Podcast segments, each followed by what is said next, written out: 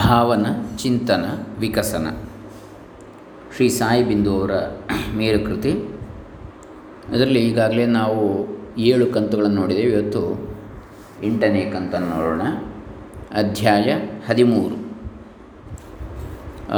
ಕ್ಷಮಿಸಿ ಈಗಾಗಲೇ ಎಂಟು ಕಂತುಗಳನ್ನು ನೋಡಿದ್ದೇವೆ. ಇವತ್ತು ಒಂಬತ್ತನೆಯ ಕಂತು, ಅಧ್ಯಾಯ ಹದಿನೈದು, ಜಗತ್ತಿನ ಸ್ವರೂಪ.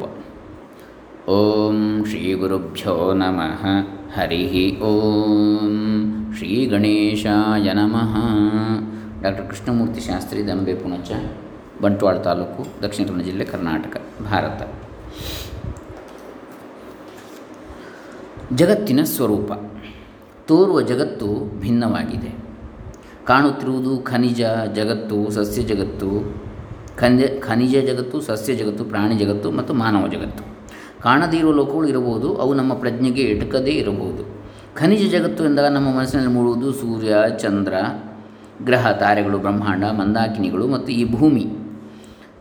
ಈ ಭೂಮಿಯಲ್ಲಿ ಆವರಿಸಿದ ಮಣ್ಣು, ನೀರು, ಬೆಂಕಿ, ಗಾಳಿ ಇತ್ಯಾದಿ, ನದಿ, ಸರೋವರ, ಬೆಟ್ಟ, ಗುಡ್ಡಗಳು ಆಗುವುದು. ಈ ಖನಿಜ ಜಗತ್ತು ಸಹ ಯಾವುದೋ ಅದೃಶ್ಯ ಚೇತನದಿಂದ ರಮಿಸುತ್ತಿದೆ. ಆದರೆ ಜೀವ ಅಥವಾ ಪ್ರಾಣವು ಈ ಖನಿಜ ರಾಶಿಗಳಲ್ಲಿ ಅಗೋಚರವಾಗಿರುವುದರಿಂದ ಅದನ್ನು ಜಡಚೇತನವೆನ್ನಬಹುದು.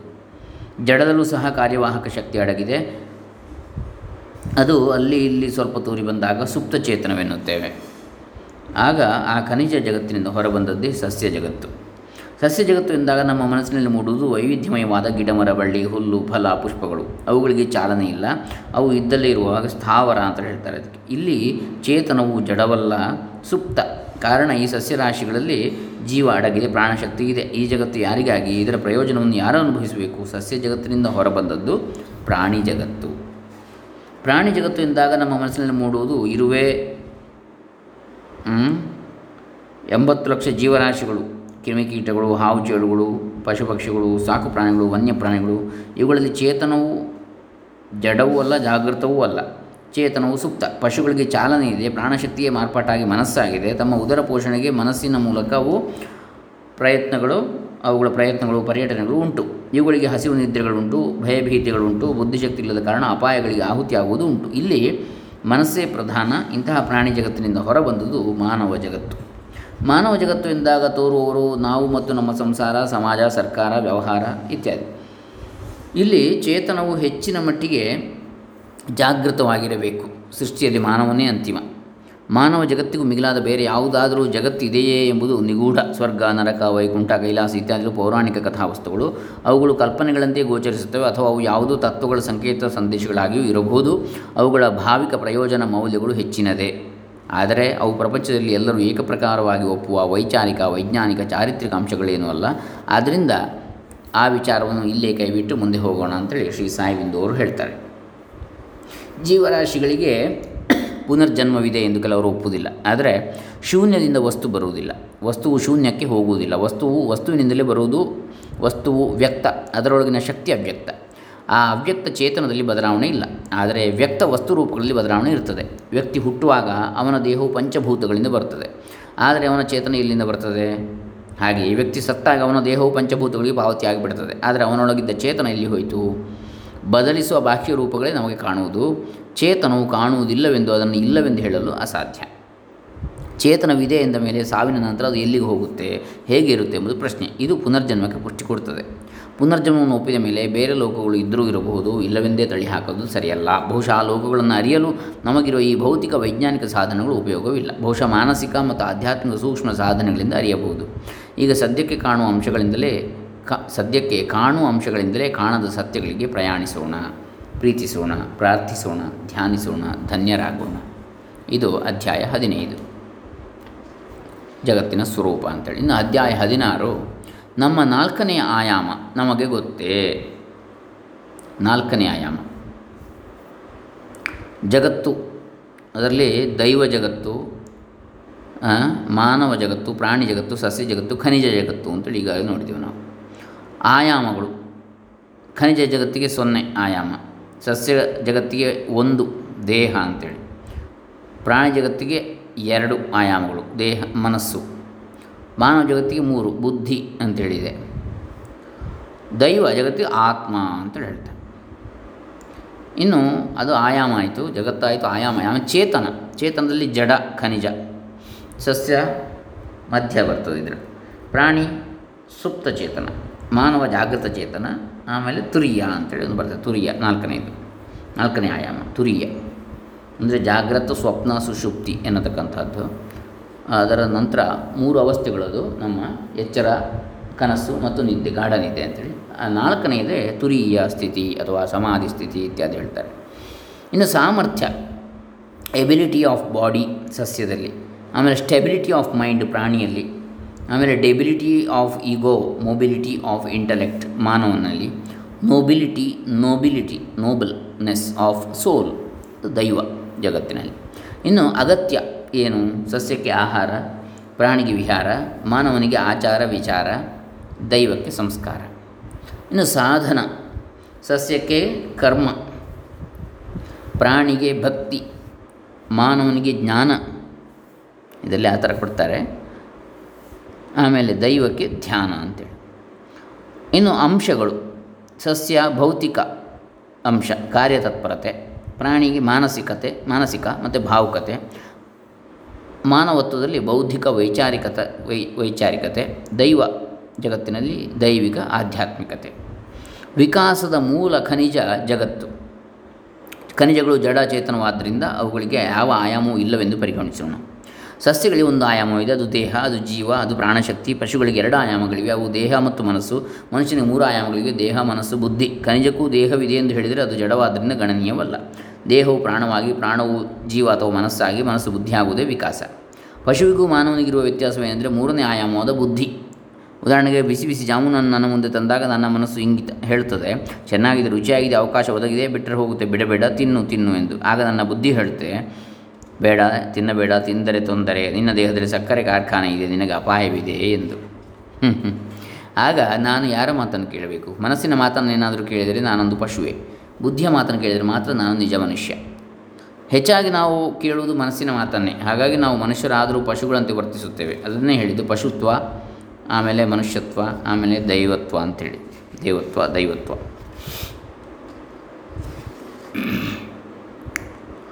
ಅಂದರೆ ಕಾರಣ ಮೂರನೇ ಆಯಾಮವಾದ ಬುದ್ಧಿಯು ಇನ್ನೂ ಸಾಕಷ್ಟು ಜಾಗೃತವಾಗಿಲ್ಲ ಅಂತೇಳಿ ಪಶುಗಳಂತೆ ವರ್ತಿಸಿದರೆ. ತಂಬಾಕು ಸೇವನೆ ಅಪಾಯಕರ ಎಂದು ಬುದ್ಧಿ ಹೇಳಿದರೂ ಮನಸ್ಸು ಅದನ್ನು ತಳ್ಳಿ ಹಾಕ್ತದೆ. ಹಾಗಾಗಿ ನಾವು ನಿಜ ಮಾನವರಾಗಬೇಕು, ಬುದ್ಧಿಯನ್ನು ಸರಿಯಾಗಿ ವಿನಿಯೋಗಿಸಬೇಕು. ಇನ್ನೊಂದು ಆಯಾಮವಿದೆ, ಅದು ಹೇಳುತ್ತೆ ಅದಿನ್ನು ಎಷ್ಟು ತಿನ್ನುವುದು, ಇಷ್ಟು ವರ್ಷಗಳು ತಿಂದರೂ ಜನ್ಮಕ್ಕೆ ತೃಪ್ತಿಯೇ ಬರಲಿಲ್ವೇ, ನೂರು ಬಾಯಿಗಳು ತಿಂದು ತೃಪ್ತಿ ಪಟ್ಟಾಗ ಅದು ನಿನಗೆ ತೃಪ್ತಿ ತಾರದೆ. ಅದೇ ನಾಲ್ಕನೇ ಆಯಾಮ. ಅದು ಯಾವುದು? ಉದ್ದ, ಅಗಲ, ಎತ್ತರಗಳೆಂಬ ಮೂರು ಆಯಾಮಗಳು ಗೊತ್ತು, ನಾಲ್ಕನೇದು ಗೊತ್ತಿಲ್ಲ. ಘನ, ದ್ರವ, ಅನಿಲಗಳೆಂಬ ಮೂರು ಆಯಾಮಗಳು ಗೊತ್ತು, ನಾಲ್ಕನೇದು ಗೊತ್ತಿಲ್ಲ. ಭೂತಕಾಲ, ವರ್ತಮಾನ ಕಾಲ, ಭವಿಷ್ಯತ್ ಕಾಲಗಳೆಂಬ ಮೂರು ಆಯಾಮಗಳಿವೆ, ನಾಲ್ಕನೇದು ಯಾವುದು? ನಿದ್ರೆ, ಸ್ವಪ್ನ, ಎಚ್ಚರವೆಂಬ ಮೂರು ಸ್ಥಿತಿಗಳಿವೆ, ನಾಲ್ಕನೇದು ಯಾವುದು? ಜಡ, ಸುಪ್ತ, ಜಾಗೃತವೆಂಬ ಭೇದಗಳಿವೆ, ನಾಲ್ಕನೇದು ಏನಾದರೂ ಇದೆಯೇ? ತಮ, ರಜೋ, ಸತ್ವ ಗುಣಗಳಿವೆ, ರಜಸತ್ವ ಗುಣಗಳಿವೆ, ನಾಲ್ಕನೇದು ಇದೆಯಾ? ದೇಹ, ಮನಸ್ಸು, ಬುದ್ಧಿಗಳೆಂಬ ಮೂರು ಶರೀರಗಳಿವೆ, ನಾಲ್ಕನೇದು ಯಾವುದು? ಸೃಷ್ಟಿ, ಸ್ಥಿತಿ, ಲಯಗಳೆಂಬ ಮೂರು ಪ್ರಕೃತಿ ನಿಯಮಗಳಿವೆ, ನಾಲ್ಕನೇದು ಯಾವುದು? ನನ್ನ ದೇಹ ಬೇರೆ, ನಿಮ್ಮ ದೇಹ ಬೇರೆ, ನನ್ನ ಮನಸ್ಸು ಬೇರೆ, ನಿಮ್ಮ ಮನಸ್ಸು ಬೇರೆ, ನನ್ನ ಬುದ್ಧಿ ಬೇರೆ, ನಿಮ್ಮ ಬುದ್ಧಿ ಬೇರೆ, ನನ್ನ ಆತ್ಮ, ನಿಮ್ಮ ಆತ್ಮ ಬೇರೆಯೇ? ಉತ್ತರಿಸಿ. ಎಷ್ಟು ಚೆನ್ನಾಗಿ ಹೇಳ್ತಾರೆ ಶ್ರೀ ಸಾಯಿಬಿಂದು ಅವರು. ಎಲ್ಲಕ್ಕೂ ಎಲ್ಲರಿಗೂ ಕಾರಣೀಭೂತವಾದ ಮೂಲ ಒಂದಿದೆ, ಅದೇ ನಾಲ್ಕನೆಯದು. ಅದು ಕಣ್ಣಿಗೆ ಕಾಣಿಸದು, ಯಾರೂ ಕಾಣಲಾಗದ್ದನ್ನು ಯಾರು ನೋಡಬಲ್ಲರೋ ಅವರೇ ದ್ರಷ್ಟಾರರು, ಅದೇ ದಿವ್ಯ ದೃಷ್ಟಿ. ಬಹುಶಃ ಆಗ ಕಾಣುವ ಜಗತ್ತೇ ಬೇರೆ ಇರಬಹುದು. ಅದೇ ದೈವ, ಅದೇ ನಾಲ್ಕನೇ ಆಯಾಮ, ಅದೇ ಆತ್ಮ, ಅದೇ ನನ್ನ ಆತ್ಮ, ನಿಮ್ಮ ಆತ್ಮ ಒಂದೇ, ಅದೇ ಪರಮಾತ್ಮ. ವ್ಯಕ್ತಿ ವಿಕಾಸವೆಂದರೆ ಕೇವಲ ದೇಹ, ಮನಸ್ಸು, ಬುದ್ಧಿಗಳನ್ನೇ ಬೆಳೆಸುವುದಲ್ಲ, ಅವುಗಳ ವ್ಯಾಪ್ತಿ, ಉಪಯೋಗ ಬಹಿರಂಗದಲ್ಲಿ. ಅವುಗಳ ಸಾಧನಗಳು, ಅವು ಅರಮನೆಯ ಕೋಣೆಗಳಂತೆ. ಅರಮನೆಯು ಎಷ್ಟೇ ಸುಂದರ ಮತ್ತು ಬಲಿಷ್ಠವಾದರೂ ಅದು ನಿಂತಿರುವುದು ಬುನಾದಿಯ ಮೇಲೆ. ಬುನಾದಿಯೇ ಸರಿ ಇಲ್ಲದಿದ್ದರೆ ಅರಮನೆ ಉರುಳಿ ಹೋದೀತು. ಅಂತಹ ಬುನಾದಿಯೇ ಆತ್ಮ. ಆತ್ಮಶಕ್ತಿಯನ್ನು ಕಂಡುಕೊಂಡಾಗ ನಾವು ಮೂಲಕ್ಕೆ, ಕಾರಣಕ್ಕೆ ಹೋದಂತೆ ಹೋದಂತೆ ಆಗ್ತದೆ. ಆಗ ನಾವು ಆಗ ಯಾವ ಪರಿಣಾಮಗಳು ನಮ್ಮನ್ನು ಅಲ್ಲ ಅಲುಗಾಡಿಸಲಾರವು. ಆತ್ಮಶಕ್ತಿ ಇರುವವನನ್ನು ಜಗತ್ತು ಬಾಧಿಸುವುದಿಲ್ಲ. ಜಗತ್ತನ್ನು ಗೆಲ್ಲುವುದು ಅಥವಾ ಜಗತ್ತನ್ನು ಮೀರುವುದೆಂದರೆ ಈ ಶರೀರಗಳಿಂದ ಆಚೆ ಹೋಗುವುದು. ಶರೀರಗಳಿಂದಲೇ ಆಗಿರುವುದು ಈ ಜಗತ್ತು. ಸೃಷ್ಟಿಯಿಂದ ಆಚೆಗೆ ಹೋದಾಗಲೇ ಆತ್ಮದರ್ಶನ. ಈ ಜಗತ್ತಿನಲ್ಲಿ ನನ್ನದು ಎಂಬುದು ಯಾವುದೂ ಇಲ್ಲ. ಈ ದೇಹವೂ ಸಹ ನನಗೆ ತಾತ್ಕಾಲಿಕವಾಗಿ ಒದಗಿದೆ. ಈ ಶರೀರಗಳನ್ನು, ದೇಹ, ಮನಸ್ಸು, ಬುದ್ಧಿ, ನಾನು ಯಂತ್ರಗಳಂತೆ, ಉಪಕರಣಗಳಂತೆ, ವಾಹನಗಳಂತೆ, ದೇಗುಲದಂತೆ ಉಪಯೋಗಿಸಿಕೊಂಡಾಗ ಮಾತ್ರ ನನ್ನ ವಿಕಾಸ. ಇರುವಿಕೆಯಲ್ಲಿ ಎರಡು, ಒಂದು ಅಸ್ತಿತ್ವ, ಇನ್ನೊಂದು ಸಂಬಂಧ. ಅಸ್ತಿತ್ವವೇ ನಾನು, ನಾನು ಬಂದೊಡನೆಯೇ ಸಂಬಂಧ. ಈ ದೇಹದ ಜೊತೆಗೇ ಬಂದದ್ದು ಸಂಸಾರ, ಸಮಾಜ, ಸಂಸ್ಥೆ, ಸರ್ಕಾರ, ವ್ಯವಹಾರ. ಇವುಗಳಿಂದ ಒದಗಿದೆ ಧನ, ವಿದ್ಯೆ, ಪ್ರತಿಷ್ಠೆ, ಅಧಿಕಾರ ಇತ್ಯಾದಿ. ದೇಹವು ಶಾಶ್ವತವಲ್ಲ, ಸಂಬಂಧಗಳೂ ಶಾಶ್ವತವಲ್ಲ. ನಾನು ಮತ್ತು ನನ್ನ ಸಂಬಂಧಗಳು ಸೇರಿ ಈ ಪ್ರಪಂಚ. ಈ ಪ್ರಪಂಚದ ಹಿಂದೆ ಇರುವುದು ಪರಮಾತ್ಮ. ಅದೇ ಆತ್ಮ, ಅದೇ ಅನಂತ, ಅದು ಅವ್ಯಕ್ತ, ಅದೇ ನಾಲ್ಕನೆಯ ಆಯಾಮ. ಪ್ರಪಂಚವೂ ಬೇಕು, ಪರಮಾತ್ಮವೂ ಬೇಕು. ಪ್ರಪಂಚವೇ ಆಟ, ಸಂಭ್ರಮ, ಪರಮಾತ್ಮವೇ ಪರಂಧಾಮ. ಎಲ್ಲಿಗೆ ಹೋದರೂ ಕೊನೆಗೆ ಮನೆಗೆ ವಾಪಸ್ಸಾಗಬೇಕು. ದೇಹ, ಮನ, ಬುದ್ಧಿಗಳೇ ಹೊರಾಂಗಣಗಳು, ನಮ್ಮ ಒಳಾಂಗಣವೇ ನಮ್ಮ ಮನೆ, ಆತ್ಮ. ಮನೆ ಸೇರುವುದೆಂದರೆ ಧ್ಯಾನ, ಮೌನಗಳಲ್ಲಿ ಮನಸ್ಸನ್ನು ಲಯಿಸುವುದು, ಲಯ ಮಾಡುವುದು. ನಮ್ಮ ನಮ್ಮ ಮುಖಗಳು ಬೇರೆ ಬೇರೆ ಎಂದು ತಿಳಿದಿದ್ದೇವೆ. ನಾಲ್ಕನೇ ಆಯಾ ಆಯಾಮ ಅರಿವಾದೊಡನೆ ನಮ್ಮ ನಿಜ ಸ್ವರೂಪ ಜ್ಞಾನವು ಆಗಿ ನಮ್ಮೆಲ್ಲರ ಮುಖ ಒಂದೇ ಎಂದು ತಿಳಿಯುತ್ತದೆ. ಅದು ಭಗವಂತನ ಮುಖ. ಅದಕ್ಕೆ ಹೇಳಿದರೆ ಸಹಸ್ರಶೇಷ ಪುರುಷ ಅಂತೇಳಿ, ಸಾವಿರಾರು ತಲೆಗಳುಳ್ಳವ ಪುರುಷ, ಪರಮಪುರುಷ ಅಂದರೆ ನಮ್ಮೆಲ್ಲರ ಮುಖಗಳು ಆ ಭಗವಂತನದ್ದೇ ಅಂತೇಳಿ. ಮಿಕ್ಕೆಲ್ಲವೂ ಮುಖಗಳಂತೆ ತೋರಿದರೂ ಮುಖಗಳೆಲ್ಲ ಮುಖವಾಡಗಳು. ನನ್ನ ನಿಜ ಮುಖವನ್ನು ನೋಡುವುದೇ ಸಾಕ್ಷಾತ್ಕಾರ. ಅದಕ್ಕೆ ಸಾಧನೆ ಬೇಕು. ಸಾಧನೆ ಫಲಿಸಬೇಕಾದರೆ ಜೀವನ ಗರಡಿಯಲ್ಲಿ ಎದ್ದು ಬಿದ್ದು ಹೊರಬರಬೇಕು. ಈ ನಾಲ್ಕನೇ ಆಯಾಮದಲ್ಲಿರುವ ಚೇತನ ಯಾವುದು? ಈಗ ನಿರ್ಧರಿಸೋಣ.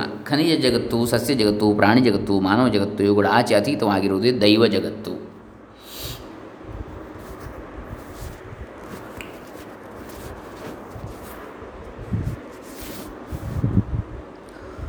ಇದು ಅತೀತವಾದರೂ ನಮ್ಮೊಳಗೆ ಅಂತರ್ಗತವಾಗಿದೆ. ಇದನ್ನು ನಾಲ್ಕನೇ ಆಯಾಮದಿಂದಲೇ ಕಾಣಬೇಕು. ಇರುವುದೊಂದೇ ಚೇತನ, ಬೇರೆ ಬೇರೆಯಾಗಿ ಹರಿದಾಗ ಬೇರೆ ಬೇರೆ ಹೆಸರುಗಳು. ಕೆಲವೆಡೆ ಖನಿಜ ಜಡವಾಗಿ, ಕೆಲವೆಡೆ ಸಸ್ಯ ಪಶು ಸುಪ್ತವಾಗಿ, ಮತ್ತು ಕೆಲವೆಡೆ ಮಾನವ ಜಾಗೃತವಾಗಿ ಹರಿಯುತ್ತದೆ. ಮಾನವನು ಆತ್ಮ ಸಾಕ್ಷಾತ್ಕಾರ ಮಾಡಿಕೊಂಡಾಗ ಆ ಚೇತನವು ತುರಿಯೆಯಲ್ಲೂ ಹರಿದು ದೈವ ಸ್ವರೂಪನಾಗ್ತಾನೆ. ಅಣು, ರೇಣು, ತೃಣ, ಕಾಷ್ಟ ಇವುಗಳಲ್ಲಿ ಅಡಗಿರುವುದೇ ಭಗವಂತ. ಅಲ್ಲಿ ಜಡ, ಇಲ್ಲಿ ಸುಪ್ತ, ಎಲ್ಲೋ ಜಾಗೃತ, ಅದರಲ್ಲಿ ಎಚ್ಚೆತ್ತವನೇ ಅದೃಷ್ಟವಂತ. ಆ ಸ್ಥಿತಿಗೆ ಹೋಗುವುದು ಹೇಗೆ? ಯಾವ ಸಾಧನಗಳು, ಆಹಾರಗಳು? ಅಂಗಾಂಗಗಳನ್ನು ಸಮರ್ಥಗೊಳಿಸಬೇಕು.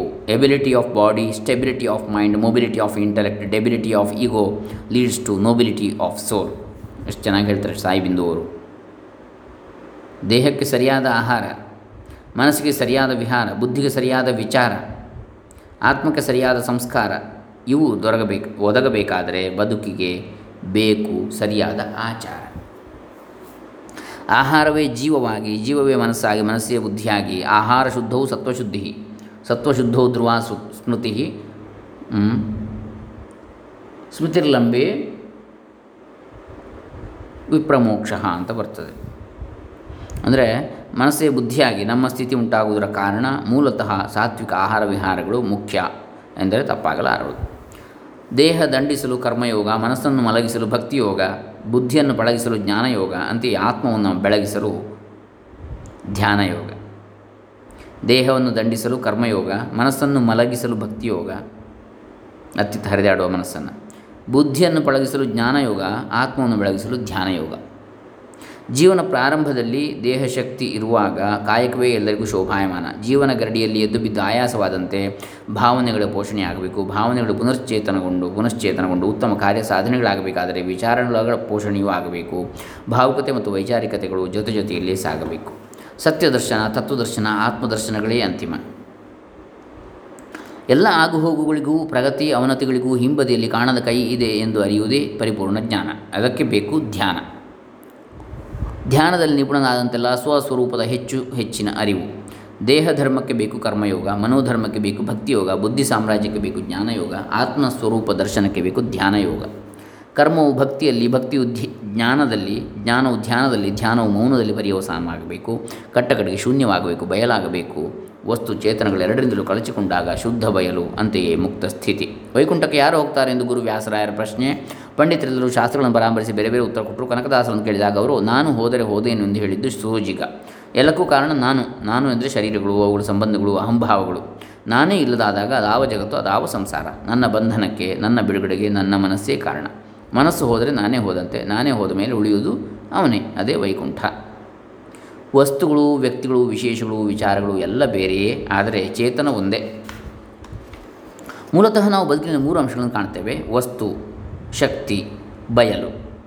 ಮ್ಯಾಟರ್, ಎನರ್ಜಿ, ಸ್ಪೇಸ್, ಬಯಲು.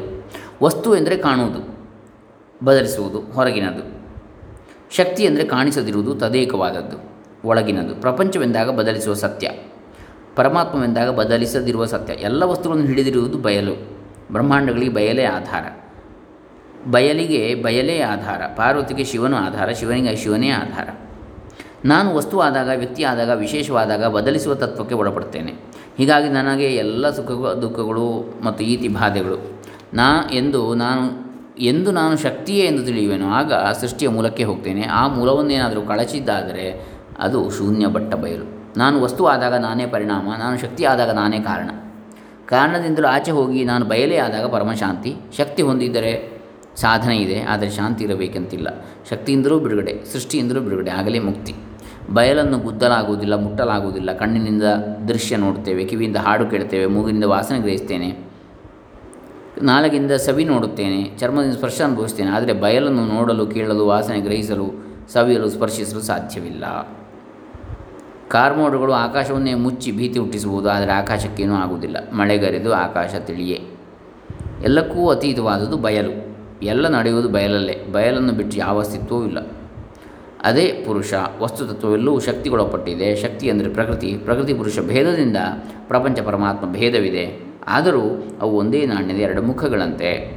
ನನ್ನ ಸುಖ ದುಃಖಗಳು ನನ್ನ ಮನೋಸ್ಥಿತಿಯಲ್ಲಿದೆ. ನನ್ನ ಮನೋಸ್ಥಿತಿಯು ನನ್ನ ನನ್ನ ತಿಳುವಳಿಕೆಯಲ್ಲಿದೆ. ಸರಿಯಾದ ತಿಳುವಳಿಕೆ ಜಾಗೃತವಾಗುವುದು ನಾಲ್ಕನೆಯ ಆಯಾಮದಲ್ಲಿ. ಪ್ರೀತಿಸೋಣ, ಪ್ರಾರ್ಥಿಸೋಣ, ಧ್ಯಾನಿಸೋಣ, ಧನ್ಯರಾಗೋಣ. ಇಲ್ಲಿಗೆ ಎರಡು ಅಧ್ಯಾಯಗಳು ಮುಕ್ತಾಯವಾಯಿತು. ಒಂದು ಜಗತ್ತಿನ ಸ್ವರೂಪ ಹದಿನೈದನೆಯದು, ಹದಿನಾರನೆಯ ಅಧ್ಯಾಯ ನಮ್ಮ ನಾಲ್ಕನೇ ಆಯಾಮ ನಮಗೆ ಗೊತ್ತೇ ಅಂಥೇಳಿ. ಇನ್ನು ಮುಂದಿನದನ್ನು ವಿಶ್ವದೊಡನೆ ಸಾಮರಸ್ಯ ಇತ್ಯಾದಿ ವಿಚಾರಗಳನ್ನು ಮುಂದಿನ ಅವಧಿಯಲ್ಲಿ ನೋಡೋಣ. ಇಲ್ಲಿಗೆ ಭಾವನ ಚಿಂತನ ವಿಕಸನ ಒಂಬತ್ತನೇ ಕಂತು ಮುಕ್ತಾಯವಾಯಿತು. ಶ್ರೀ ಸಾಯಿಬಿಂದು ಅವರ ಕೃತಿ. ಹರೇ ರಾಮ ಭಗವದ್ ಪರಮಾತ್ಮ ಅರ್ಪಿತಮಸ್ತು. ಓಂ ತತ್ಸತ್.